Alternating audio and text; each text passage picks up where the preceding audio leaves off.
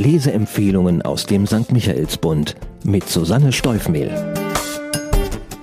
Heute habe ich den neuen Roman von Jakob Hein mitgebracht. Der Hypnotiseur heißt er und erzählt von einer verwegenen, aus der Not herausgeborenen Geschäftsidee. Hein erzählt eine Geschichte aus einer Welt, die heute so nicht mehr existiert. Vom Leben in einem Dorf nahe der polnischen Grenze in den 1980er Jahren. Die restriktive Politik der DDR und der Druck des Staatsapparates zeigen hier im unteren Odertal nur mittelbare Auswirkungen.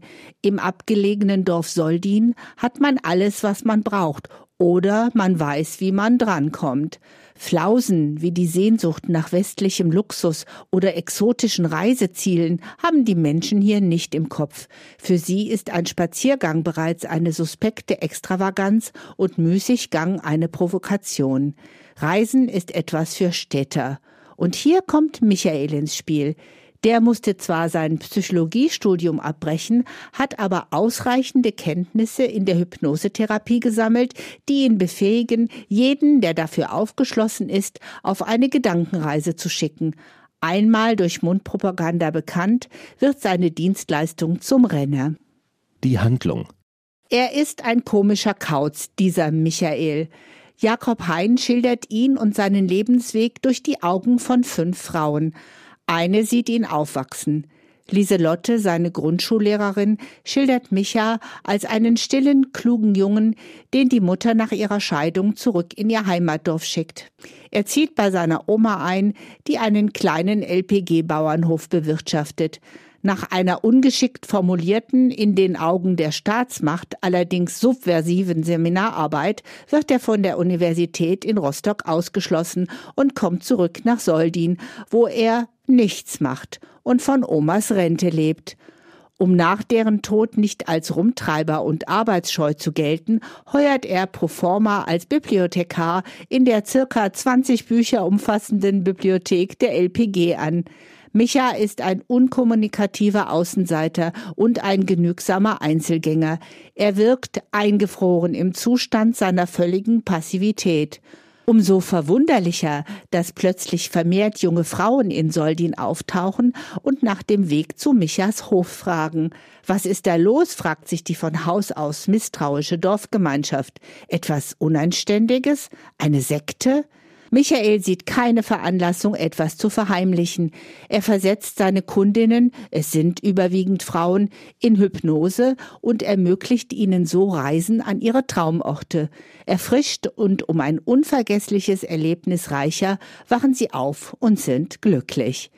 Die Existenz dieses speziellen Reisebüros spricht sich in Windeseile herum und bald kann sich Micha vor Touristinnen nicht mehr retten, die er für einen Obolus ins Land ihrer Träume schickt.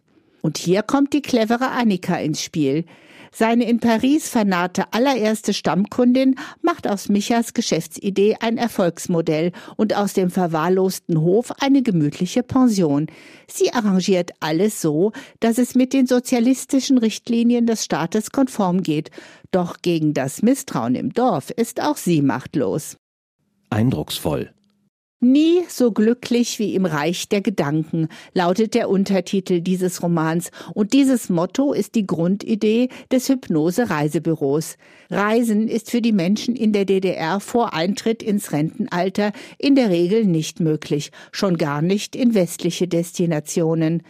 Dann fahr doch nach Soldin, wird bald zum geflügelten Wort und der Hof im idyllischen Odertal zur Pilgerstätte für alle, die sich ihren Sehnsuchtort so detailliert vorstellen können, dass es für mich ja nur noch ein Klacks ist, sie mittels Hypnose dorthin zu schicken.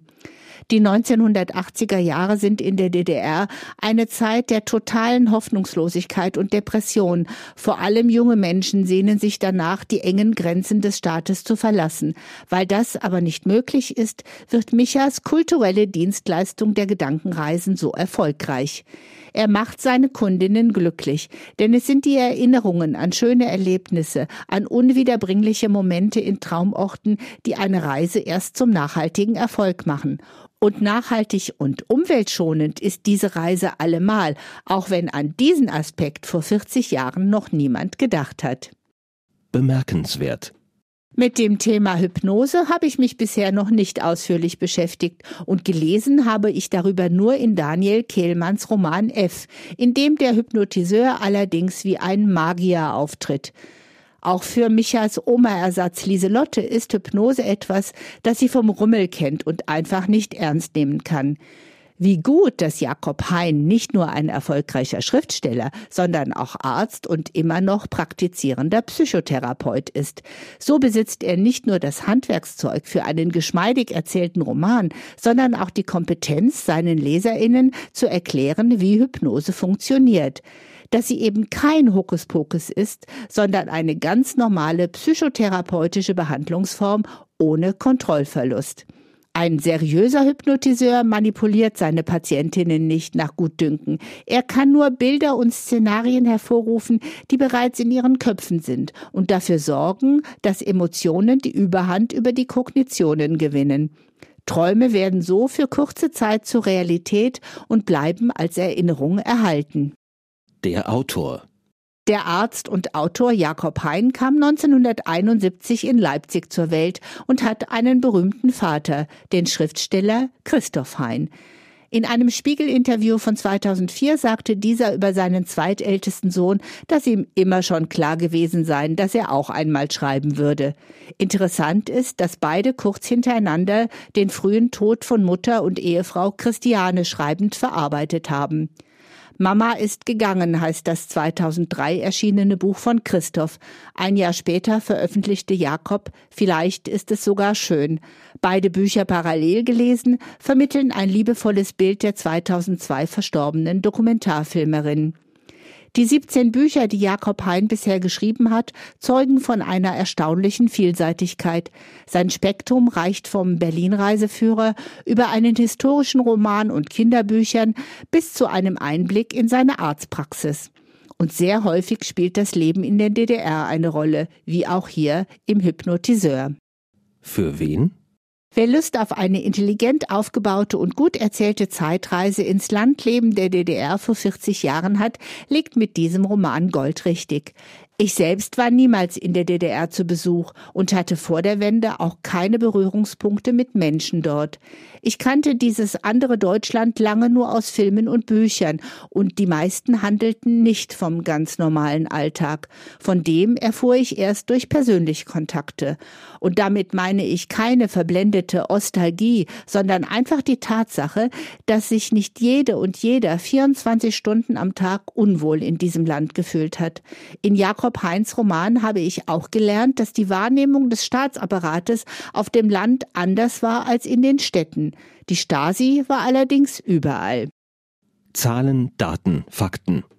Der Hypnotiseur oder Nie so glücklich wie im Reich der Gedanken umfasst 206 Seiten und ist bei Galliani erschienen, dem 2009 gegründeten Tochterverlag von Kiepenheuer und Witsch. Hier widmet man sich vor allem der deutschsprachigen Gegenwartsliteratur, dem kulturhistorischen und erzählenden Sachbuch sowie Klassikern der Weltliteratur. Bei Galliani gibt es immer etwas oder jemanden zu entdecken, wie in diesem Fall den neuen Roman von Jan Jakob Hein. Kaufen kann man das Buch zum Preis von 20 Euro in der Buchhandlung Michaelsbund in München oder online bestellen auf michaelsbund.de. Ein Buch, ein Podcast aus dem katholischen Medienhaus St. Michaelsbund, produziert vom Münchner Kirchenradio.